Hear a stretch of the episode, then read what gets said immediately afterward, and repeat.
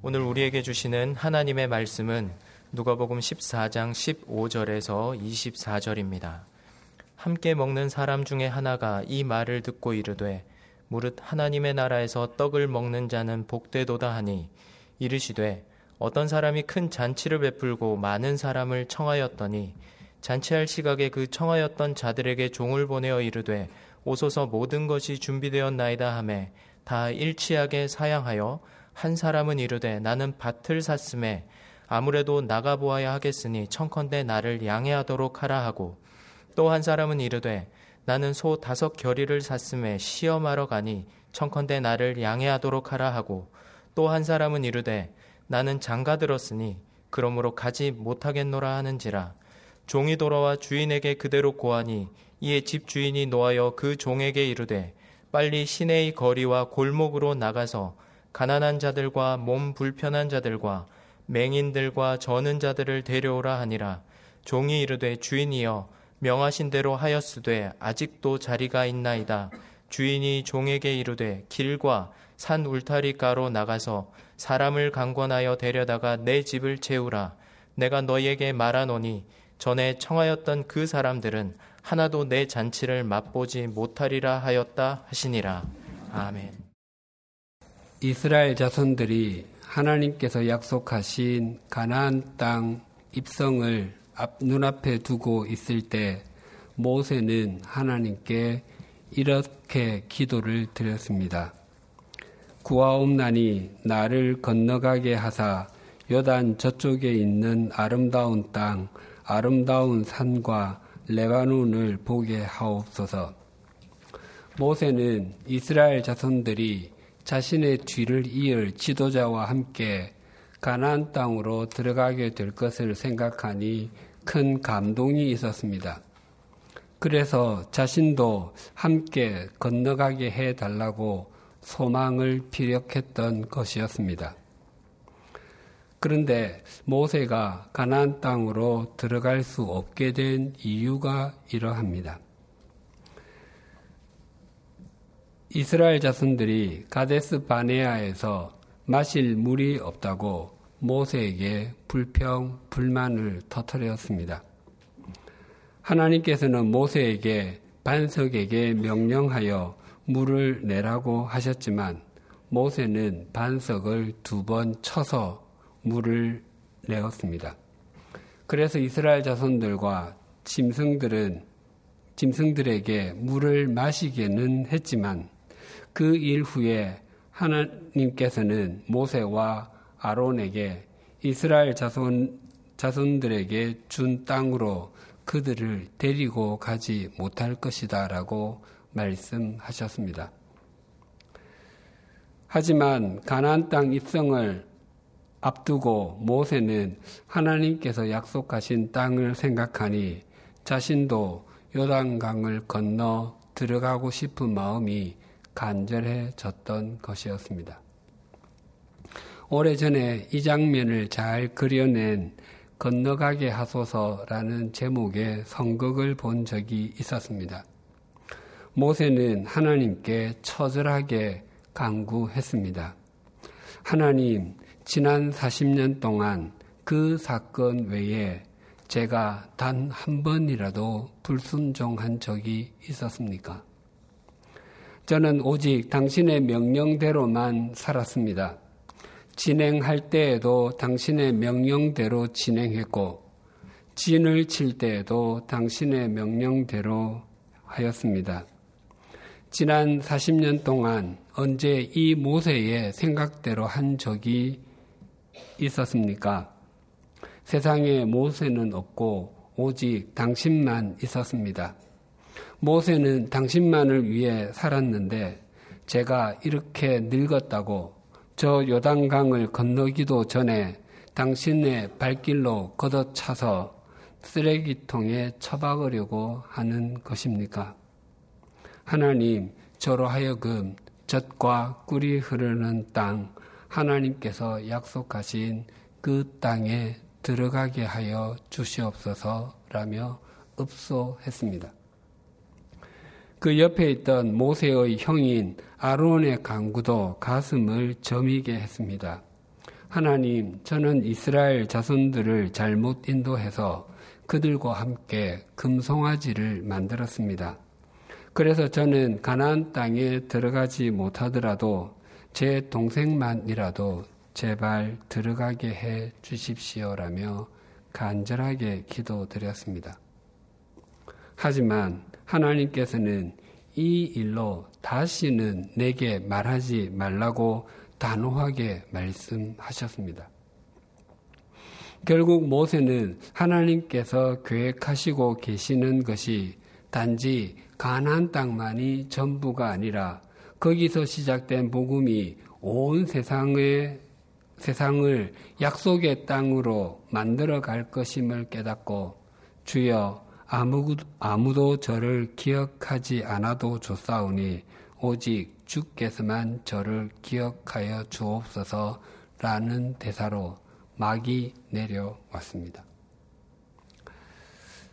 그런데 민수기 32장에 보면 그렇게 건너가고 싶어 했던 약속의 땅, 모세는 그토록 원했는데 그 땅에 들어가지 않겠다고 하는 사람들이 등장합니다. 요단강을 지나면 그렇게 꿈에 그리던 땅, 하나님께서 약속하신 가나안으로 들어가게 되고 거기에서 그들은 하나님께서 말씀하신 대로 땅을 나누어 살게 됩니다. 그러니까 가나안 땅은 요단강을 건너서부터 시작이 되는 것입니다. 그런데 루벤 자손, 가 자손, 가 자손은 거기로 들어가지 않겠다고 했습니다. 그들이 들어가지 않으려고 했던 이유가 이러했습니다. 민수기 32장 1절이 이렇게 증가합니다. 루벤 자손과 가 자손은 심이 많은 가축 떼를 가졌더라. 그들이 야셀 땅과 길러 땅을 본즉 그곳은 목축할 만한 장소인지라. 야셀 땅과 길라 땅은 요단 강과 그 지류인 야르묵강, 야복강, 아르논강 사이에 위치한 땅으로서 목축에 매우 적합한 지역이었습니다. 그 지역은 질 좋은 소와 양들로 유명하며 곡물을 수출하는 곡창지대로 알려진 곳이었습니다. 즉, 그들이 요단 동쪽을 선택한 이유는 경제적인 문제였습니다. 그들에게는 많은 가축들이 있었고 그 땅이 그들이 보기에는 최고의 목축지이었던 것입니다. 그들에게는 하나님의 가나안보다 자신들의 가나안이 훨씬 더 크게 보였습니다. 모세는 그 말을 듣고 진노를 했습니다. 40년 전에도 12명을 정탐꾼으로 보내었더니 그 중에서 10명이 가나안에 들어가서는 안 된다고 선동하는 바람에 1세대는 아무도 광야, 가나안에 들어가지 못하고 40년 동안 광야를 유리하였는데 지금 또 이러냐고 했습니다. 그때 그들은 우리 두 지파 사람들과 짐승을 위해서 거처를 마련해 주면 가나안 정복이 끝날 때까지 제일 앞장서서 싸울 뿐만 아니라 요단 서편에서는 절대로 땅을 달라고 하지 않겠습니다라고 약속했습니다. 그때 문하세 지파 중에서도 절반이 그들에게 합류했습니다. 모세가 그들의 요청을 들어주었습니다. 그 뒷이야기가 이러합니다. 그 두 지파 반 남자들은 그들의 가족들을 요단 동편에 동쪽에 두고 가난 땅이 완전히 정복될 때까지 앞장서서 싸웠습니다. 그들은 요단강이 마르는 것을 가장 먼저 보았을 것입니다. 40년 전에 홍해가 갈라졌지만 그때 그들은 태어나지 않았기 때문에 잘 몰랐을 것이고 그저 얘기로만 들었을 것입니다. 그런데 밀과 보리를 거두는 시기에 요단강은 북쪽 헬몬산에서 녹은 눈과 늦은 비로 인해서 강의 깊이가 3, 4m, 폭이 30m의 큰 강으로 바뀝니다. 그런 강이 갑자기 말라버리는 것을 보고서 하나님의 기적이라고 감격했을 것입니다. 또 여리고 성, 성에서 칼 한 번, 창 한 번 쓰지 않고 성 주위를 13바퀴 돌기만 했는데 여리고 성이 일주일 만에 무너지는 것도 목도했습니다. 그리고 아간이 범죄에서 죽게 되는 과정도 똑똑히 보았을 것입니다. 여리고성은 전혀 싸우지 않고 취했지만 그 후부터는 전쟁을 했습니다. 그런데 연전 연승이었습니다. 자신들이 생각해도 아주 신기한 일이었습니다. 자신들은 400년 동안 노예였고 또 40년 동안은 구름 기둥과 불 기둥을 따라서 진행하고 멈추기만 반복했을 뿐이었습니다. 그들이 물리친 왕들만 해도 31명이나 되었습니다. 하나님께서 함께 하시지 않으셨다면 그런 결과는 도저히 있을 수가 없는 일이었습니다. 요단강 동쪽에 미리 땅을 정한 두 지파반은 얼마나 후회를 했겠습니까? 자신의 가족들은 그 사실을 하나도 보지 못했습니다. 자녀들이 그 과정을 보았다면 따로 신앙 교육을 하지 않아도 하나님께서 살아계신 것을 알게 되었을 텐데 라며 후회했을 것입니다. 그래서 그들은 돌아가서 요단 강가 언덕에 큰 단을 쌓았습니다. 그 소문이 가나안 서쪽에 있는 본토에 들렸습니다. 가나안 땅에서는 다 없애버리자며 전운이 감돌았습니다. 당시에 하나님의 회막이 실로에 있었기 때문에 거기에서만 예배를 드릴 수 있었습니다. 그런데 그 큰 단을 쌓았다는 것은 우상 숭배를 한다는 것으로 받아들여졌습니다. 한 지파가 범죄하면 모든 지파가 함께 벌을 받았던 것을 그 누구보다도 잘 알고 있었던 사람들이었기에 강을 건넌 열 지파 반 사람들은 전쟁을 하려고 했습니다. 그래도 진상 조사반을 보내는 것이 좋겠다고 생각해서 엘르아살 제사장의 아들인 비느하스와 열 지파의 대표를 보내어서 진상을 조사하게 했더니 그들이 단을 쌓은 이유를 이렇게 설명했습니다. 이것은 임의대로 제사를 드리려고 지은 단이 아닙니다. 우리 조선, 자손들로 하여금 하나님을 섬기게 해야 하겠는데 지금은 우리가 서로 잘 알지만 세월이 흐른 뒤에 당신의 자손들이 우리 자손들을 모르고 모르, 모른다고 할 때에 이것이 증거가 되게 하고 우리도 동일하게 하나님을 섬기는 백성이라고 증거만을 삼기 위해서 이렇게 높은 단을 만들었습니다. 라고 말했습니다. 참 처절합니다. 그들은 400년 동안 노예 생활을 같이 했습니다. 40년 광야 생활도 같이 했습니다. 전쟁도 같이 치렀습니다. 그러나 그 두 지파 반은 가나안 땅에 들어가지 못했습니다. 성급한 선택으로 처참한 신세가 되고 말았습니다. 자신들의 선택이 최상이라고 생각을 했는데 결국은 최악의 선택이 되어 버린 것입니다. 그리고 그 두두 지파반은 서서히 역사의 뒤안길로 사라져 갔고 그들이 선점했던 그 땅은 지금은 요르단과 시리아가 되었습니다. 오늘 본문에도 최상의 선택이라고 생각 했지만 최악의 선택을 한 것으로 나타나는 사람들에 대해서 증거합니다. 예수님께서는 안식일에 한 바리새인 지도자의 집에 초대를 받으셔서 그 집에서 수종병에 걸린 한 사람을 고쳐 주셨습니다.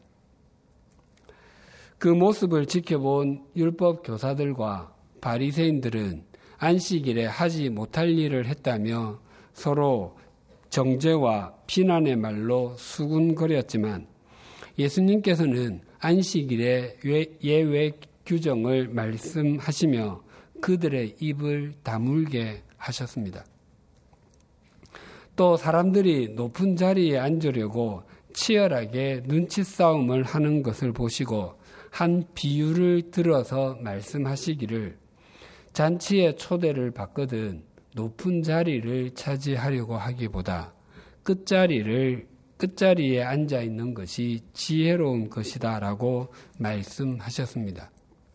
또한 초대하는 사람들에게도 형제들이나 친척들, 부유한 이웃 등 초대하는 사람을 다시 초대할 수 있는 사람들, 사람들을 초대하는 것보다도 가난한 사람들이나 장애인들처럼 초대한 사람을 다시 초대하기 어려운 사람들을 초대하는 것이 상급이 있는 것이라고 말씀하셨습니다. 이런 상황에서 한 사람이 분위기를 바꾸고 싶었는지 이렇게 말했습니다. 15절이 이렇게 증가합니다.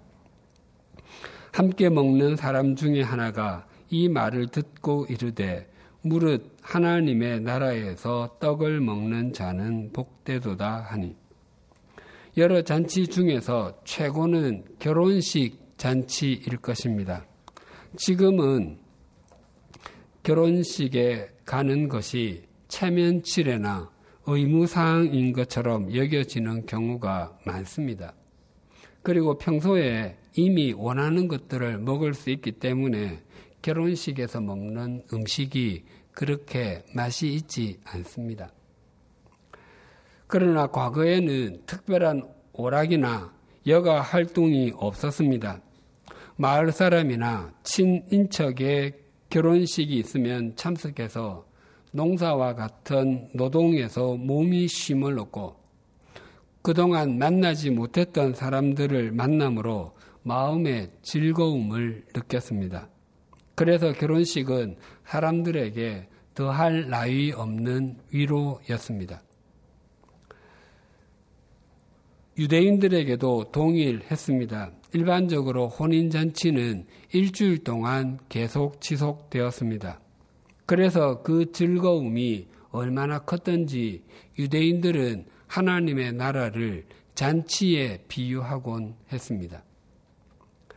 그래서 이 15절의 말을 한 사람은 지금 즐거워야 할 식사 자리가 즐겁지 못한 분위기로 가고 있지만 하나님의 나라에서는 그렇지 않겠지요라는 의미로 말한 것으로 여겨집니다.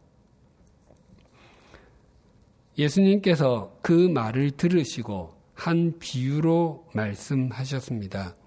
16절입니다. 이르시되 어떤 사람이 큰 잔치를 베풀고 많은 사람을 청하였더니 본문에는 어떤 사람이 큰 잔치를 베풀고 많은 사람을 초대하였다라고 표현하지만 본문과 비슷한 내용이 마태복음 22장에도 나옵니다. 마태복음 22장 2절이 이렇게 증가합니다. 천국은 마치 자기 아들을 위하여 혼인 잔치를 베푼 어떤 임금과 같으니 이 비유는 단순히 혼인 잔치 비유가 아니라 천국의 비유입니다. 즉 표면의 모습은 혼인 잔치가 베풀어지고 어떤 사람들이 왔는지와 어떤 사람들이 오지 않았는지로 표현하고 있지만 실상은 어떤 사람들이 하나님의 나라를 외면하는 삶을 사는지와 또 어떤 사람들이 하나님의 나라를 수용하고 있는지에 대해서 말씀하십니다. 17절이 이렇게 증가합니다. 잔치할 시각에 그 청하였던 자들에게 종을 보내어 이르되 오소서 모든 것이 준비되었나이다 하매 예수님 당시에 잔치 참석은 두 번의 초대로 이루어졌습니다. 주인은 잔치할 날짜를 정하고 그때 잔치 시각은 정하지 않았습니다. 초대할 사람들을 정해서 종을 보내어서 그날 참석할 수 있는지를 물었습니다. 그렇게 해서 당일 참석할 사람들의 숫자가 파악이 되면 주인은 그 숫자에 맞추어 적절한 양의 음, 음식을 준비했습니다. 그렇게 해서 잔치 당일에 주인은 음식 준비가 끝나는 대로 다시 종을 보내어서 처음에 초대했던 사람들을 다시 불러오곤 했습니다. 그래서 본문은 조, 주인이 종을 두 번째로 보낸 것입니다. 물론 주인은 당연히 그들이 잔치에 참여하리라고 생각하고 있습니다. 하나님께서는 하나님의 나라로 우리들을 초대, 초대하기, 초대하기 위해서 모든 것을 준비하셨습니다. 하나님께서는 하나님의 독생자까지 보내셔서 십자가에서 죽게 하시면서까지 잔치를 준비하셨습니다.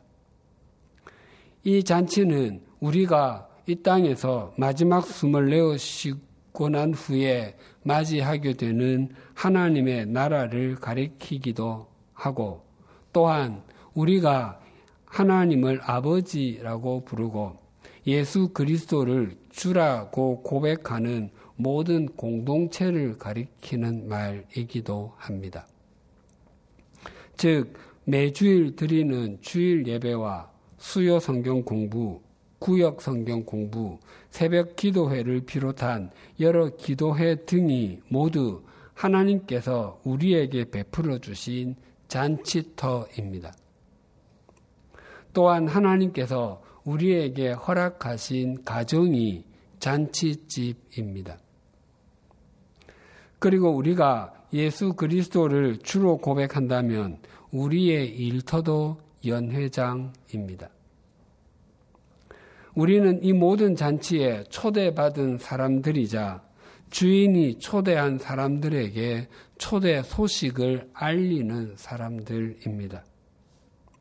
그래서 하나님께서는 우리를 죽음 이후뿐만 아니라 이 땅에서도 하나님의 잔치, 즉 하나님의 풍성함을 누리게 하셨습니다. 그런데 많은 사람들이 그 하나님의 풍성함을 누리지 못하고 있습니다. 그 이유가 도대체 무엇일까요?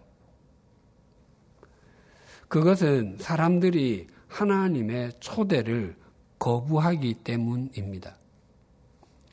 오늘 본문에는 하나님의 초대를 거부하는 세 종류의 이유가 등장하고 있습니다. 첫 번째 이유를 18절이 이렇게 증가합니다. 다 일치하게 사양하여 한 사람은 이르되 나는 밭을 샀음에 아무래도 나가 보아야 하겠으니 청컨대 나를 양해하도록 하라 하고 첫 번째 사람은 새로 산 밭, 즉 경제적인 이유 때문에 갈 수 없다고 말합니다. 어떤 땅을 사거나 건물을 살 때에 사기를 당하려고 작정하지 않는 한 직접 가서 자세히 살피지 않는 경우는 없습니다. 주변 환경, 환경도 살필 것이고 토양이 밭으로 가꾸기에 적절한지도 살필 것입니다. 또 건물이라면 어떤 재질로 지어졌는지 얼마나 튼튼하게 건축되었는지 면밀하게 살펴볼 것입니다. 이 모든 것은 구입하기 이전에 이루어지는 일입니다. 그래서 이 사람은 새로 산 밭 때문에 갈 수 없다고 말하는 것은 나는 먹고 살 만큼 재물이 있습니다. 누군가에게 애처롭게 빌지 않아도 나는 충분합니다. 나는 하나님과 그 나라보다는 이 땅에 관심이 훨씬 더 많습니다. 라고 말하는 것과 같습니다. 그러나 사실 이 사람은 밭을 샀기 때문에 더욱 잔치에 참여해야 합니다. 사람들은 자신이 가진 소유가 자기 자신과 자기 가족들을 지켜주리라고 생각하지만 그것이 사실이 아닌 것을 우리는 잘 알고 있습니다. 오히려 가진 것이 적었으면 진실하고 신실하였을 남편과 아내가 가진 것이 많아져서 엉뚱한 길로 나가는 사람들이 세상에 얼마나 많이 있습니까? 또한 가진 것이 많기 때문에 자녀들이 흩, 자녀들의 삶이 흐트러지는 경우는 또 얼마나 많습니까? 두 번째 거절의 이유를 19절이 이렇게 증가합니다. 또 한 사람은 이르되 나는 소 다섯 결의를 샀음에 시험하러 가니 청컨대 나를 양해하도록 하라 하고 두 번째 사람은 소 다섯 결의 다섯 결의는 열 마리입니다. 그 다섯 결의를 산 것, 즉 자신의 일 때문에 못 간다고 합니다. 앞의 사람은 못 간다고 말하면서 좀 미안한 마음이 있었습니다. 그래서 불참의 이유를 대는데 아무래도 라는 단어를 써서 즉 내키지는 않지만 어쩔 수 없이 이제 곧 나가봐야 한다고 말했습니다. 즉 그렇게 말할 때에 그 사람은 아직 집 안에 있었습니다. 그런데 두 번째 사람은 그렇지가 않습니다. 나를 양해하라고 말은 하지만 실제로는 별로 미안해하지 않습니다. 뿐만 아니라 그는 이미 집에서 나가고 있습니다. 잔치에 갈 마음이 전혀 없었던 것이었습니다. 예수님을 믿으라고 복음을 전하면 어떤 사람들은 말합니다. 예수가 밥 먹여주냐? 먹고 살기도 바쁜데 무슨 예수고 무슨 교회냐라고 핑계를 댑니다. 그러나 그렇게 말하는 것이 당장 일하지 않으면 먹고 살지 못하기 때문이 아닙니다. 그 마음이 이미 닫혀 있기 때문입니다. 이 두 번째 사람은 소를 한꺼번에 열 마리나 샀습니다. 지금도 농촌에서 농사 짓는 분들 가운데 그렇게 많은 소를 한꺼번에 살 수 있는 사람은 그렇게 많지 않습니다. 하물며 당시에는 훨씬 더 적었을 것입니다. 즉, 이 사람은 굉장히 부자에 속합니다. 그럼에도 자신의 소유가 더 있어야 되겠다고 생각하는 것입니다. 우리 그리스도인들은 이 땅에서 열심히 일해야 합니다. 그것은 하나님께서 우리 각자 각자를 믿으시고 우리에게 그 일을 맡겨주셨기 때문입니다. 그래서 우리는 믿지 않는 사람들보다 더 바르게, 더 열심히 일해야 합니다. 그러나 그 일이나 그 일의 수익이 우리를 지켜주는 것은 결코 아닙니다. 우리를 지켜주는 것은 일이나 일의 수익이 아니라 하나님의 손입니다. 마지막 세 번째 거절의 이유를 20절이 이렇게 증가합니다. 또 한 사람은 이르되 나는 장가 들었으니 그러므로 가지 못하겠노라 하는지라. 세 번째 사람은 결혼했기 때문에 잔치 초대에 응할 수 없다고 말합니다. 사람의 일생에서 가장 중요한 세 사건은 출생, 결혼, 그리고 죽음일 것입니다. 그러나 출생과 죽음은 자신이 선택할 수 있는 일이 아닙니다. 자신은 의식도 하지 못하는 상태에서 시작되고 끝이 납니다. 자신이 선택할 수 있는 것 중에 가장 중요한 것이 결혼입니다. 그래서 결혼을 일륜지 대사 사람의 가장 중요한 일이라고 말합니다. 이 사람은 앞에 두 사람과 달리 잔치에 참여, 참석하지 않는 것을 당연하다고 생각하고 있습니다. 그래서 양해해 달라는 말도 없습니다. 즉, 자신은 못 가는 것이 아니라 안 가는 것이라고 자신있게 말하는 것과 같습니다. 신명기 24장 5절에 보면 이런 말씀이 있습니다. 사람이 새로이 아내를 맞이하였으면 그를 군대로 내보내지 말 것이요 아무 직무도 그에게 맡기지 말 것이며 그는 1년 동안 한가하게 집에 있으면서 그가 맞이한 아내를 즐겁게 할지니라. 이스라엘에서는 남자가 결혼하면 1년 동안 입대하는 것을 유예해 주었습니다. 이, 그래서 이 사람은 군대도 1년 동안 유예를 받는데 잔치쯤이야 말할 필요도 없지라고 단정하고 있는 것입니다. 혹시 결혼하면 왜 군대를 1년 동안 유예해 주었는지 아십니까? 그것은 집 안에서 전쟁을 치러야 하기 때문입니다. 네, 농담입니다. 그러나 결혼하여 살아보면 가정이라고 하는 것이 하나님을 신뢰하지 않으면 결코 바르게 세울 수 없다는 것을 뼈저리게 느끼게 됩니다. 흔히 결혼하면 깨가 쏟아진다고 말합니다. 그러나 그 깨는 그렇게 오래 쏟아지지는 않습니다. 처음에 그렇게 깨가 쏟아졌는데 몇 개월 만에 또 몇 년 만에 그 깨가 다 쏟아져서 빈 껍데기만 있는 가정이 얼마나 많이 있습니까?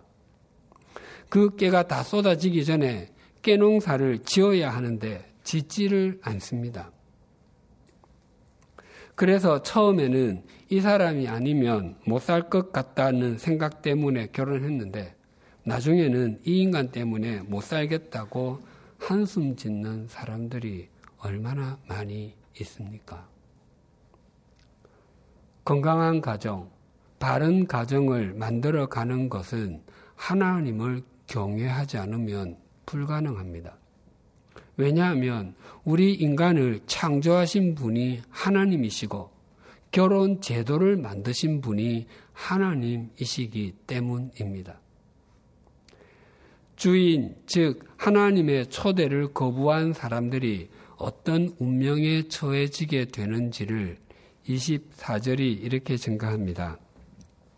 내가 너희에게 말하노니 전에 청하였던 그 사람들은 하나도 내 잔치를 맛보지 못하리라 하였다 하시니라. 아무도 잔치, 즉, 천국에 들어가지 못하게 될 것이라고 합니다. 그런데 중요한 것은 이 사람들이 모두 악한 일을 한다고 초대를 거부한 것이 아니었습니다. 자기 나름대로는 최선이라고 생각하고 선택했습니다. 그러나 그것이 최악의 결과를 초래하였던 것입니다. 하나님께서는 하나님께서 우리 각자 각자에게 정말로 원하시는 길이 있습니다. 그런데 우리에게는 우리가 생각하는 길이 따로 있습니다. 우리의 생각과 하나님의 생각이 똑같으면 아무런 문제가 없지만 다를 때에는 낭패를 당할 수가 있습니다. 그래서 우리의 생각을 언제나 하나님의 말씀에 비추어 보아야 합니다. 그래서 바른 믿음은 하나님의 말씀을 내 생각이나 내 계획 위에 두는 것입니다. 왜냐하면 하나님의 생각과 하나님의 길은 우리의 생각과 우리의 길과 다를 수 있을 뿐만 아니라 하늘이 땅보다 높은 같이 하나님의 생각과 하나님의 길은 인간의 생각과 인간의 길보다 언제나 높기 때문입니다. 즉, 하나님의 생각과 하나님의 길은 우리의 생각과 우리의 길 사이에는 하늘과 땅만큼의 차이가 있습니다. 그것을 그대로 수용하는 것이 우리가 그리스도 예수 안에서 함께 지어져 가는 것입니다.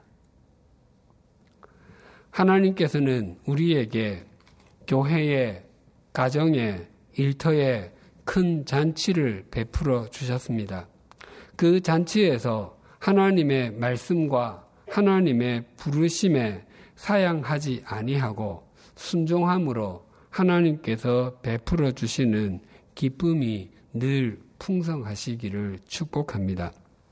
또한 이 추석 주간이 가족들과 더불어 또 함께 하게 하신 사람들과 더불어 무엇보다도 하나님과 더불어 큰 잔치의 명절, 신앙의 절기가 되기를 축복합니다.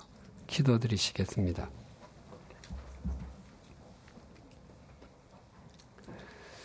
하나님 아버지 이스라엘 자손들이 400년 동안 살아온 애굽에서의 노예 생활에서 벗어나게 될 것은 생각하지도 못하고 그저 한숨과 신음만 내뱉고 있을 때에 하나님께서는 아브라함과 하신 약속을 잊지 아니하시고 모세를 보내셔서 그들을 자유인이 되게 하셨습니다. 또한 그들을 하나님의 백성답게 만들기 위해서 만나를 내려주시고 반석에서 물이 나게 하시며 구름 기둥과 불 기둥으로 인도하셨습니다. 뿐만 아니라 율법의 말씀으로 그들을 가꾸어 가셨습니다.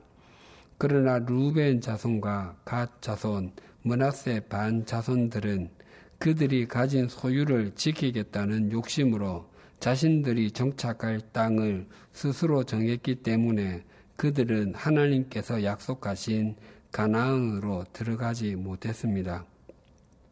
그들의 선택이 순간적으로 보기에는 최고, 최상의 선택같이 보였지만 그것은 최악의 선택이었고 그들은 대를 이어가며 후회를 해야 했습니다. 바라옵나니 우리가 우리의 가난을 선택하여 우기는 일이 없게 하여 주시옵고 하나님의 말씀과 하나님의 인도하심에 우리를 맞추어 가게 하여 주시옵소서. 또한 우리에게 교회와 가정, 일터라는 큰 잔치터를 열어주신 것을 감사합니다. 그 잔치터에서 하나님의 말씀에 순종하게 하시고 우리의 생각보다 높은 하나님의 생각을 소망하게 하시며 우리의 길보다 높이 인도하시는 하나님의 길을 걷게 하신 것에 감사하는 자녀들이 되게 하여 주시옵소서. 한순간이라도 내 힘만으로도 내 밭이나 내 결의소, 내 가정을 지킬 수 있다고 착각하지 않게 하여 주시고 매일 하나님의 부르심에 순종하며 나아가게 하여 주시옵소서. 이번 추석 연휴에도 우리와 온 가족이 하나님의 말씀에 순종함으로 추석이 하나님께서 베푸신 큰 잔치가 되는 것을 경험하게 하여 주시옵소서. 또한 가족의 구원을 위해 눈물로 기도하며 하나님의 도우심을 소망하는 하나님의 자녀들을 기억하여 주셔서 추석이 민족의 명절이 될 뿐만 아니라 신앙의 절기가 되는 것도 목도하게 하여 주시옵소서 예수님의 이름으로 기도드립니다. 아멘.